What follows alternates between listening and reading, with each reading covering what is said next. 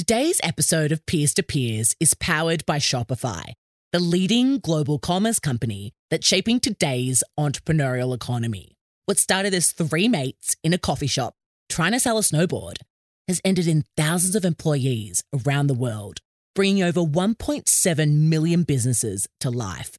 You could say Shopify is a peer to us and entrepreneurs around the world.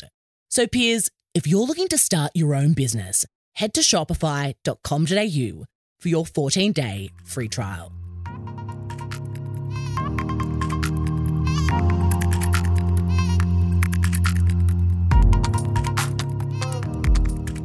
Hello, peers, and welcome to the Peers to Peers podcast, powered by Shopify. Peers speaking, peers listening. This is a conversation for you. I'm your host, Michelle Kidnall, founder of leading Australian podcast agency and 2021 Australian Podcast Awards finalists, The Peers Project, and your fellow passionate peer. Each week, I invite an inspiring millennial entrepreneur from around the globe to chat with me. No filters, just real talk, peer to peer. Together, we unpack what it takes to go your own way, pursue your passion, and why there's really nothing better. Thank you so much for listening. If you enjoy our podcast, please do pass it on. The more peers, the merrier.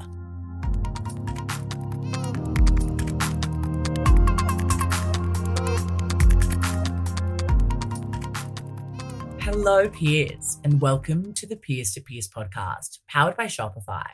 What did you witness growing up, peers? There have been studies conducted which show that the emotional support a child receives during the first three and a half years of life has an effect on their education, social life, and romantic relationships, even 20 or 30 years later. While today's guest felt emotionally supported by her single mother and grandparents, things weren't always easy growing up in a low socioeconomic home. It was through seeing the stigma of mental health in her own family and in her work down the line that led Dr. Katherine Grill to co found Neolth, a platform that provides personalized mental health support to teens. In today's episode, we sit down with Katherine, who shares how she discovered the right path for her, the misconceptions of being a solo entrepreneur, and why the value of education was never lost on her. For those of you who haven't yet posted about our podcast on your socials, or if you're new here, please do take a screenshot of this episode right now, post it to your Instagram story, and tag us at the Peers Project so that other peers out there can benefit from the wisdom of these incredible millennial entrepreneurs and help us in our mission to empower you all to pursue what you're most passionate about through entrepreneurship. Okay, peers, without further ado, welcome, Katherine.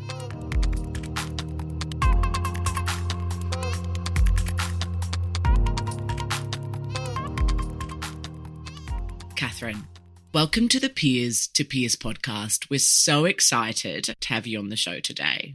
Thank you so much for having me. Of course. So, you and I recently connected, and when I looked into you and all of the incredible work you're doing in health tech, I knew I had to have you come on the show. So, I really appreciate you taking the time. Yeah, no problem. I'm so excited to be here. Awesome. Look, before we get into it, I'd love if you could tell us a little bit about who you are, what you do, and yeah, just a little bit about yourself. Yeah, absolutely. Happy to. My name is uh, Dr. Katherine Grill. People know me now as the CEO and co-founder of a company called Neolth based in the San Francisco Bay Area of California. But what people don't always know about me is that I actually grew up in New York. I grew up in a town called Mahopac. It's about an hour north of Manhattan. Our claim to fame, if you've heard of it before and you're not sure why you've heard of it, we're mentioned on the show You, which is on Netflix. So that's where people have typically heard of our town. But it's like a traditional, you know, New York town growing up, my mom, she was a young mom. She actually worked as a maid. She was an entrepreneur herself. So when she got out, she was pregnant. She started her own cleaning services company, which I think was so cool. She was only 19 years old and knew she had to make ends meet. And she, yeah, really was a hard worker and was something that was instilled, I think, in me and that I carry with me on a day by day basis. And she also really found education to be important. And she used to bring my sister and I to the library like almost every day. We had required reading time that we had to do all the time. She just showed me, you know, how important it was to be able to educate yourself and use that to get a better life. So yeah, ultimately, you know, because of that, I was able to get scholarships. I went to school. I ended up studying therapy and then became a neuroscientist and worked clinically clinically for a while with patients and worked in clinical research. But really, I think a lot of kind of what I do today is based on my mom and that upbringing. Oh my goodness. I absolutely love that you just shared that with us, Katherine. I, I think it's so, so interesting. And it's so funny because I was literally just about to ask you, you know, where did you grow up and kind of what did your parents do? And I think it's incredible that your mother was just a boss and so ambitious and knew she had to just go out there and make it happen because obviously she was very young and had you and your sister. I guess growing up then for you, what were some of those challenges? You know, what was it like growing up? kind of single parent in the town that you mentioned. What were some of those challenges growing up? And did you ever feel like you were missing out or you weren't going to be good enough or whatnot? Yeah, you know, it's funny. You don't really notice a lot of things when you're younger. And then when you get older, you have the chance to reflect on them. Growing up, I did have another parent who was around in, in my life at times and who isn't anymore. But I was very fortunate besides my mom to have my grandparents. So my grandfather was FDNY, retired by the time I was born. So I think we were really lucky because we had that additional support from them. So while times were tough, it was like we always had a roof over our head. We always had food on the table. And I owe a lot of that to my grandparents who also helped sponsor some of my education as well. I don't remember being really young and feeling like things were different probably when I started to know that things were a little bit different was when I was five, six years old. And sometimes I would want, this is going to sound so silly, but like when you're a child, like you want certain things. I always wanted like Barbie Jeep. Remember, I don't know if you had that, but remember this like actual cars that you could get in and drive and certain things that were like, we can't have that. We don't have money for that. So there were certain things like that that I started to notice as I got older.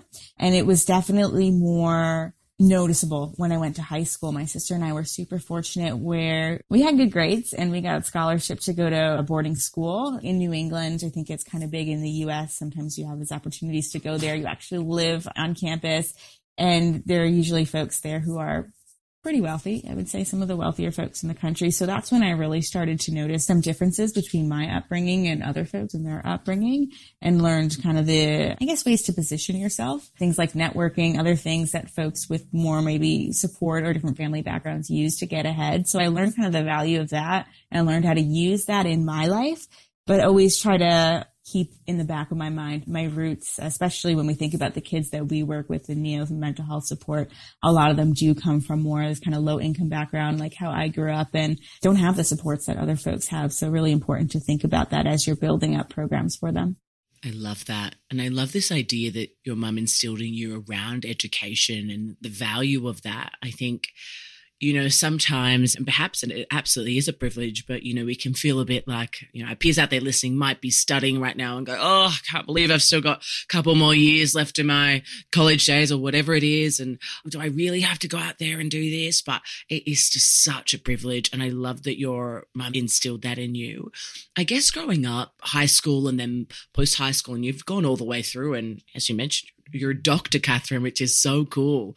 Where do you think this idea of perhaps just always remembering the value of education or just cherishing it perhaps more than others. How do you think this played out for you, especially as you kept going up the ranks and kind of kept studying and kept studying? You know, was there ever a point where you just thought, oh my goodness, I'm just so much study, you know, or was that just not the case? Yes and no. When you grow up in a certain way, I think you feel really motivated to go to school and to have a better life for yourself because it's really, really stressful to be in school, but it's super stressful to feel like you don't have money to afford food or to afford rent. And that's just, you know, goes back to meeting those basic needs. So for me, yeah, school was really hard. I usually had two or three jobs, you know, in addition to school. I did things like washing dishes and, you know, all sorts of non-glamorous jobs compared to what I had now. But for me, it just showed me the value of hard work. And I think that people who do those jobs are so great because they're like literally putting food on the table for their families. I think that it always just kind of was helpful to have that in the back of my mind because it was a motivator for me. Like, yeah, this is hard, but I want to keep going because I know when I get to the end road, which as you said was getting a doctorate degree, it's going to open a lot of doors. It's going to open a lot of opportunities for me. Ultimately, that's led me somewhere I never thought would happen, which would be uh, the CEO of a tech company, which is really cool. So cool. It's so interesting. You know, for our peers out there listening who feel like they're at perhaps that crossroads, you know, they've been studying for a while now, or maybe they've just been in a job for a while now and they really just feel like there's more out there for them. Maybe how you felt once you graduated and went and started your business. What advice would you give to us about navigating through those times of confusion and just feeling lost, even if we have been so diligent with our studies or with our work for an extended period of time? Well, I think the big secret is that we all feel lost. I can say, even from getting back, this has been conference season, a lot of conferences, meeting with a lot of other, you know, founders and CEOs and people who on paper look like their lives are awesome. We all have times where we're like, can't do it anymore. I have no idea what I'm doing. So it doesn't matter if you're in school or your first job or your CEO, like we all have those moments. I would say exploring, listening to your gut. There is something to be said for kind of pushing through those hard times. But if it's something that's going on and like nagging you and nagging you for a while and it's getting to the point where it's interfering with your just ability to be happy and ability to get up in the morning, I mean, that's really an indicator that something needs to change.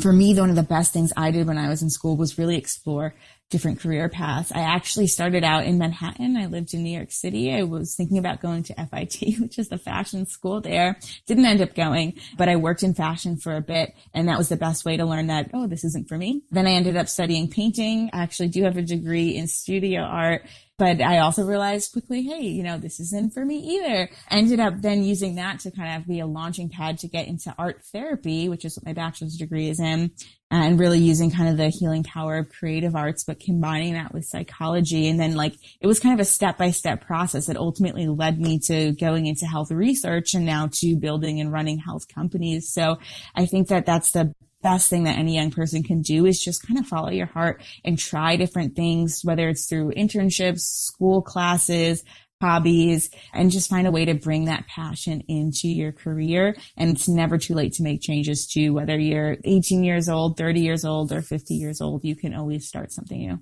It can be so scary though, Katherine. Oh my goodness, like trying new things, constantly changing. I think there's almost, there used to be at least a bit of that stigma around like, oh, well, if you don't stay in a job or in a course for XYZ years, then like, you know, that's not going to be seen well on your CV and whatnot. I mean, what would you say to that? It can just be so tough to actually go out there, try all the things that we can ultimately figure out what we want to do yeah, I hope I'm allowed to say this, but I would kind of say screw CVs. Like, don't worry about it so much. I feel like, oh God, there was so much stress for me. I'm like, don't even worry about it because the truth is nobody gets hired from their resume. We all get hired from who we know in our network anyway.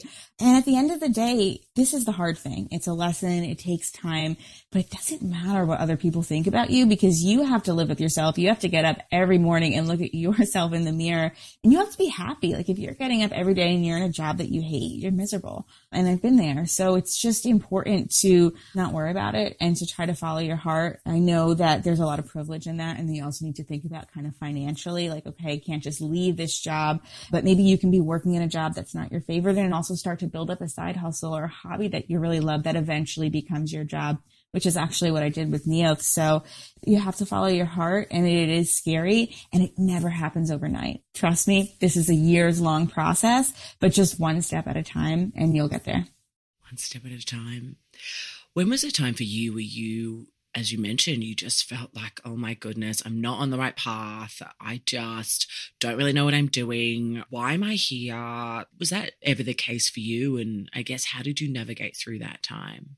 Oh yeah, uh, so many times.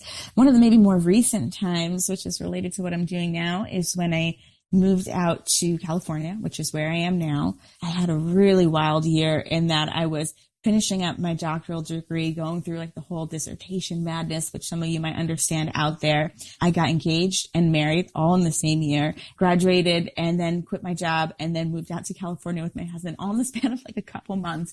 So it was so many life changes. And I was like, did I make a huge mistake? I had a great job, was at a hospital, and I quit and I had no job and I just moved out here. And I thought maybe, you know, well, I'm a doctor. It might be easy to get hired. No, that was not the case because I didn't have a network. Nobody knew me and nobody wanted to hire a young kid right out of school. So it was really hard for me. And I went around to a bunch of like mental health tech companies. It's like, you know, you should hire scientists. Back five years ago, a lot of companies didn't have doctors and scientists on their teams and nobody wanted to do it. And I ended up going back into teaching because I was a professor on the East Coast and was able to get a job as a professor here on the West Coast. So just felt like, well, you know, this wasn't what I thought would happen in my life, but gotta get a job, right? Gotta pay bills.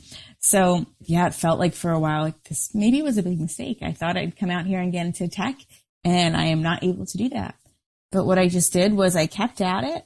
Like I said, you know, you have your job, you're paying the bills, you do your side hustle. I was probably two, three nights a week in San Francisco. So I'm like 20 miles outside of the city. So I can just take a train there. Did a whole bunch of networking, build up my network, and then ultimately grew the confidence to say, you know what, screw it. I'm just going to found my own company because so many people were doing that at the time. And gosh, I have a doctorate. I have the expertise. I can do this. And then, you know, here we are, what are we, four years later, still going at it.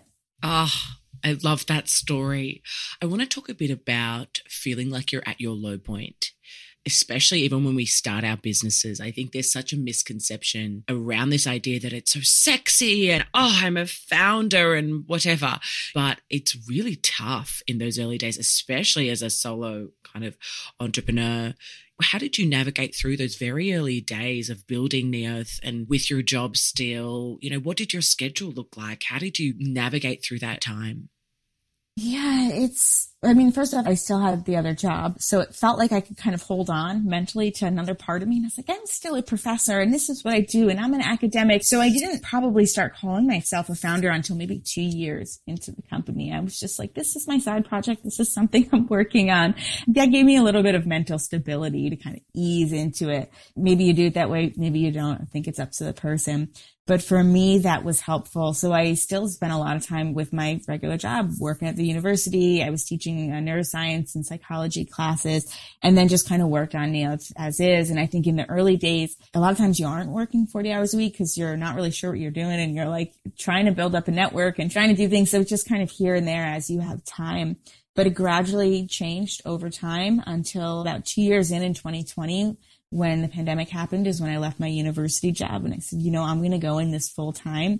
And what was really helpful for me is I joined mentorship programs, specific programs. They're called like incubator and accelerator programs for startups where you get to go in with a cohort of other people, founders just like you, and you get mentorship as you're working on building up your business. So that really helped me kind of transition into full time and have a peer cohort of other people who were going through the same stuff. How important is that community when you're building something? And how can we cultivate that for ourselves if we're not part of those kind of groups? Yeah, that's a good question. I mean, I think community is always important for mental health, so much so that we actually have a section on the Neolth app that's called community because we're not alone. Human beings like to be together and have that connection. It was interesting building up a startup company during COVID when we were all so isolated and those communities became even more important. And, you know, that just shows you the power of technology and doing things virtually. But peer stories, hearing from other people, which I imagine is what this podcast is all about. It's also what we have on Neolth, like on our app. We have a lot of young people who share their mental health stories to break down stigma. It's what it was like in my accelerator programs, talking to other founders about what they were going through that's so important because you really get the truth behind, I guess, the social media or the glamour or what it looks like online. You get the truth and the vulnerability. And that's when I think we really see that we're not alone and other people are going through some of the same stuff. What happens when we feel like we are just all alone, but we are surrounded by a community. I mean, I've had this recently in my life where I've just kind of moved states here in Oz. I'm now in Sydney and I'm surrounded by a whole bunch of amazing people, other entrepreneurs. I live by the beach. It's stunning. But there are some times where I just feel like I'm surrounded by all these people, but yet through this entrepreneurial journey, I still feel alone. Like I still feel like I'm going through some of these hurdles, even though I've been at this for five years alone. And I just feel like I've got my people, but I'm still feeling this sense of almost like loneliness on this journey. And it's so scary for our peers out there listening who may be experiencing something similar, or it doesn't even have to be in your business, but especially for us entrepreneurs out there. What advice would you give to us about feeling okay with that feeling of aloneness or just being by ourselves? Especially with social media, I think there's so much stuff that we put out there that it looks like, oh, there's all this glamour and everything is going on. I tell the young people we work with, especially what you see online, what you see on LinkedIn, even the stuff you're coming from me, like that's company marketing and that's promotional stuff. And that's not the day to day. It is so okay to have ups and to have downs. And as an entrepreneur, you're probably going to have a lot of downs. Even throughout my day, I feel like my day is like up, down, up, down. It's like a roller coaster all packed into 24 hours. So you just have to have grace with yourself. And this is where self compassion really comes into play, which is just a practice of being kind to yourself. We have a lot of these practices on the Neolth app, but it's fostering this same sort of loving kindness that you would give to a partner, a parent, a best friend with yourself and just having that grace that I'm a person. I make mistakes. It's totally okay. It's okay to feel crappy today. It's okay to feel lonely today. Sometimes I just like lay on my bed and like throw all my limbs out and I'm like, ah, I give up today. Taking the day off. Like that happens and just go with it. And then the important thing is that you let yourself have that time and then the next day you get up and you keep going and you push through it because you'll have those times of loneliness, but then you'll also have those times of huge inspiration or connection and community with other folks. So, so true. I want to talk a little bit about Neolth. We've mentioned it a little bit throughout this conversation, but I want to understand a little bit about where your desire to start this particular tech business came from and what's kind of been your experience getting it off the ground over the last couple of years. Yeah, well, where my desire to start the company came from was probably a real passion and interest in mental health that started at a young age. So as we talked about, I come from a more low income upbringing. And for, I think, financial reasons and also cultural reasons, there was a lot of stigma at the time around, you know, accessing mental health care and really saw what it was like for certain family members who had serious mental illness and weren't able to access care, how devastating that could be for the person and for the family as a whole. So I became interested in this as a young age. I went to school originally for art, as we know, but then very quickly got into art therapy and then started to kind of go down the path of becoming a therapist and working with patients in psychiatric care. And became frustrated with that not too long after I got into it because even though I loved working with patients, there are a lot of in the US restrictions on who can access care based on insurance and finances. And that didn't feel fair to me at all. So I ended up going back to school and ultimately got the doctorate in neuroscience because with that type of degree, you can create new health programs that are more innovative, more equitable. And I wanted to learn how to do that. And then as much as I love that, you know, we would build a great program. It would be working well and you do it with like 500 or 1000 people and then you'd move on to the next research study. And for me, I really wanted to get to that impact at scale and society level change. And I felt like technology was the vehicle to do that. So I moved out as you know to the Bay Area a couple of years ago after I graduated and just kind of shifted from research into health tech world. But every kind of opportunity I had, whether it was my personal experiences growing up to working in patient care to working in research, I kind of leveraged all of those to help me found the company and help me to continue to run the company. I wouldn't trade them for the world. I think all of them were a really important part of my learning experience and have gotten me to where I am today. Oh my goodness. I'm absolutely loving this conversation, Katherine. We could talk for days, but I am mindful of your time. And so I've got a couple of final questions for you.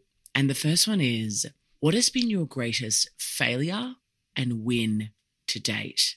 Failure is always so tough because I work with kids and they are so scared of failing. And I'm like, what does that even mean? You know, what does it even mean to you? And they're like, I have to do it this way because this is what people told me to do. And I think failing is really just learning. One thing that's been really tough for us at the company has been learning this is how other people have done things before in tech, but that's not how we're going to do things. So again, it's being told this narrative of here's how you need to do this. And for us, I think in tech companies, it's often you're really told to grow as fast as possible, move fast and break things, right? That's what they always say. And if anyone out there is listening and following the news, you'll see that a lot of mental health companies are in hot water right now because they've been moving so quickly that they're really engaging in some unethical behavior and harming patients, right? So for us at first, I think we spent a lot of time kind of working on sales and commercialization as typical companies do and hiring all the I'm going to put in quotes, right folks that investors would say, this is like a typical tech person and salesperson and what you need. And we kind of learned the hard way after a couple years and spending money on this that it wasn't the right path for us. But we learned from it. And that was the most important thing and have since been able to go and hire, you know, teachers and clinicians and other folks to our sales team who don't look like traditional sales folks, but gosh, are they great to have on our team. So it just goes back to it's not doing what other people have done and what you're supposed to do, but you need to find your own path. And that's probably also part of my biggest win. You know, growing up in the 90s, I guess you could say women even today aren't always in business and aren't always encouraged to go into business and not even knowing it growing up, there were a lot of limitations that society put on me because of my gender of what I could and couldn't do. And that might even be the reason why it took me two years to even call myself the founder of a company and just kind of do it on the side and jump in because I just was unsure of myself and could I really do this? I had never once thought of businesses for anyone other than businessmen. And that's just part of my personal journey. But yeah, I mean, here we are a couple years later and I'm fully in it and really proud of myself for being able to have the confidence to kind of overcome some of those gender barriers and hopefully, you know, showing other young women and girls out there that they can do it too if they want to. Absolutely. Amazing. Oh, Katherine, look, over the last four plus years since you started your company, you've really gone from strength to strength. You've received so much recognition for your work already. And most recently, you were featured on the Forbes 30 Under 30 list. What are three key pieces of advice that you would give our peers out there listening that you wish you got when you were just starting out? Probably the biggest one is to know who to listen to. And it's the hardest because everybody wants to give you advice, including me. And it might resonate with you. And that advice might just be like, Hey, that doesn't work at all for my situation. So this goes back to what we were just talking about. There's always this, what we should do because other people have done this. You need to do what's right for you. And that might be doing what other people have told you to do. And that might be finding your own path. So really knowing who to listen to and following your gut is so important. Mentally preparing yourself. Somebody posted something, I think on LinkedIn the other day, which was like a funny little picture about the job experience. And it was basically this big mountain. It was like all the ups and downs as to getting, you know, to the next phase in your career. And that's so true. Like every day we're talking about there are these ups and there are these downs and sometimes you feel really, really lonely. So just mentally preparing yourself for that. It's not about all this kind of glamour and what you see online. There are tough spots, but if you prepare yourself, you can get through it if it's what you want to do. And if at some point you don't want to do it anymore, that's okay. So having that grace and that compassion that we talked about, I would say is the third thing. Celebrate the wins when you have them because they don't come too much. But, you know, at some point, if it feels like, Hey, it's too much or I really need a break, having that grace and that compassion for yourself is just key. So well said, Katherine. Before I ask you the final question, I'm just take a moment to acknowledge you for the incredible work you've done and that you're doing, you know, for showing us, and particularly us ambitious young females and women, that if we have that vision, that goal, and that dream, we actually can go out there and make it a reality. And it's not strange to be female entrepreneurs. It's totally fine. It's totally doable. And for that, we really appreciate you. Thank you so much. And thanks for having me. It's been a lot of fun. Of course. So the final question is how we finish every episode of the Peers to Peers podcast. And that is what is the value of pursuing what you're most passionate about? Oh, gosh, so much, so much from somebody who has had lots of different types of jobs, some that I've liked and some that I haven't liked, and a lot that have just been to pay the bills. I know how hard it can be to wake up every day and just feel like you're surviving, whether that's emotionally or financially and to be able to get to a place where you are financially in a good space and you're able to work on something that you love, that's everything, right? That gets you out of bed in the morning. So to be able to pursue your passion, which again might start as a side hustle because, you know, you have to pay the bills and that's cool. It's going to mean everything. I think it makes all the difference. And you can bring this energy and this authenticity and this passion to work with you every day that really starts to not only inspire yourself, but inspire other people. And that's when we can make a real world change and impact in society on a large level. Oh, I love it. Katherine, oh my goodness, we've had an absolute blast. Thank you so much. Where can we learn more about you and Neolth? Yeah, if you want to learn more about me, LinkedIn's probably the best place to follow me because I don't really use personal social media, but I have LinkedIn. So Katherine with a K, Grill, G-R-I-L-L. You'll be able to find me. Uh, and Neolth, we are across all social media channels, N-E-O-L-T-H. And I have a website, N-E-O-L-T-H.com. And we also have a free version of our app on the App Store for anybody who's working on their mental health, especially folks 30 and younger. Our app is really geared towards that age group. Amazing. We'll link them up in the show notes. Thank you so much again. It's been so, so awesome. Thank you for having me. Of course. And for everyone else listening, we will end with that.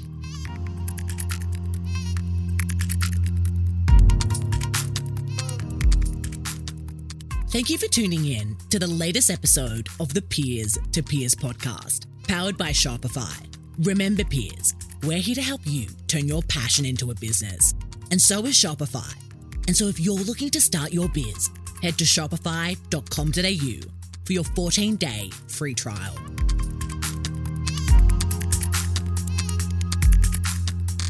Peers, that's a wrap. Thank you for tuning in to the latest episode of the Peers to Peers podcast, powered by Shopify. We hope you've enjoyed your introduction to our latest guest peer and that you find them as gung ho as we do. For more, make sure to subscribe to our show on Apple Podcasts, Spotify, wherever you get your podcasts, and leave us a review. We produce with passion, and it doesn't stop here. To see what else we're up to, visit thepeersproject.com or follow us on Instagram at the Peers Project. We'll have fresh, real talk for you next week, peers. Until then, if you need inspiration, look amongst your peers.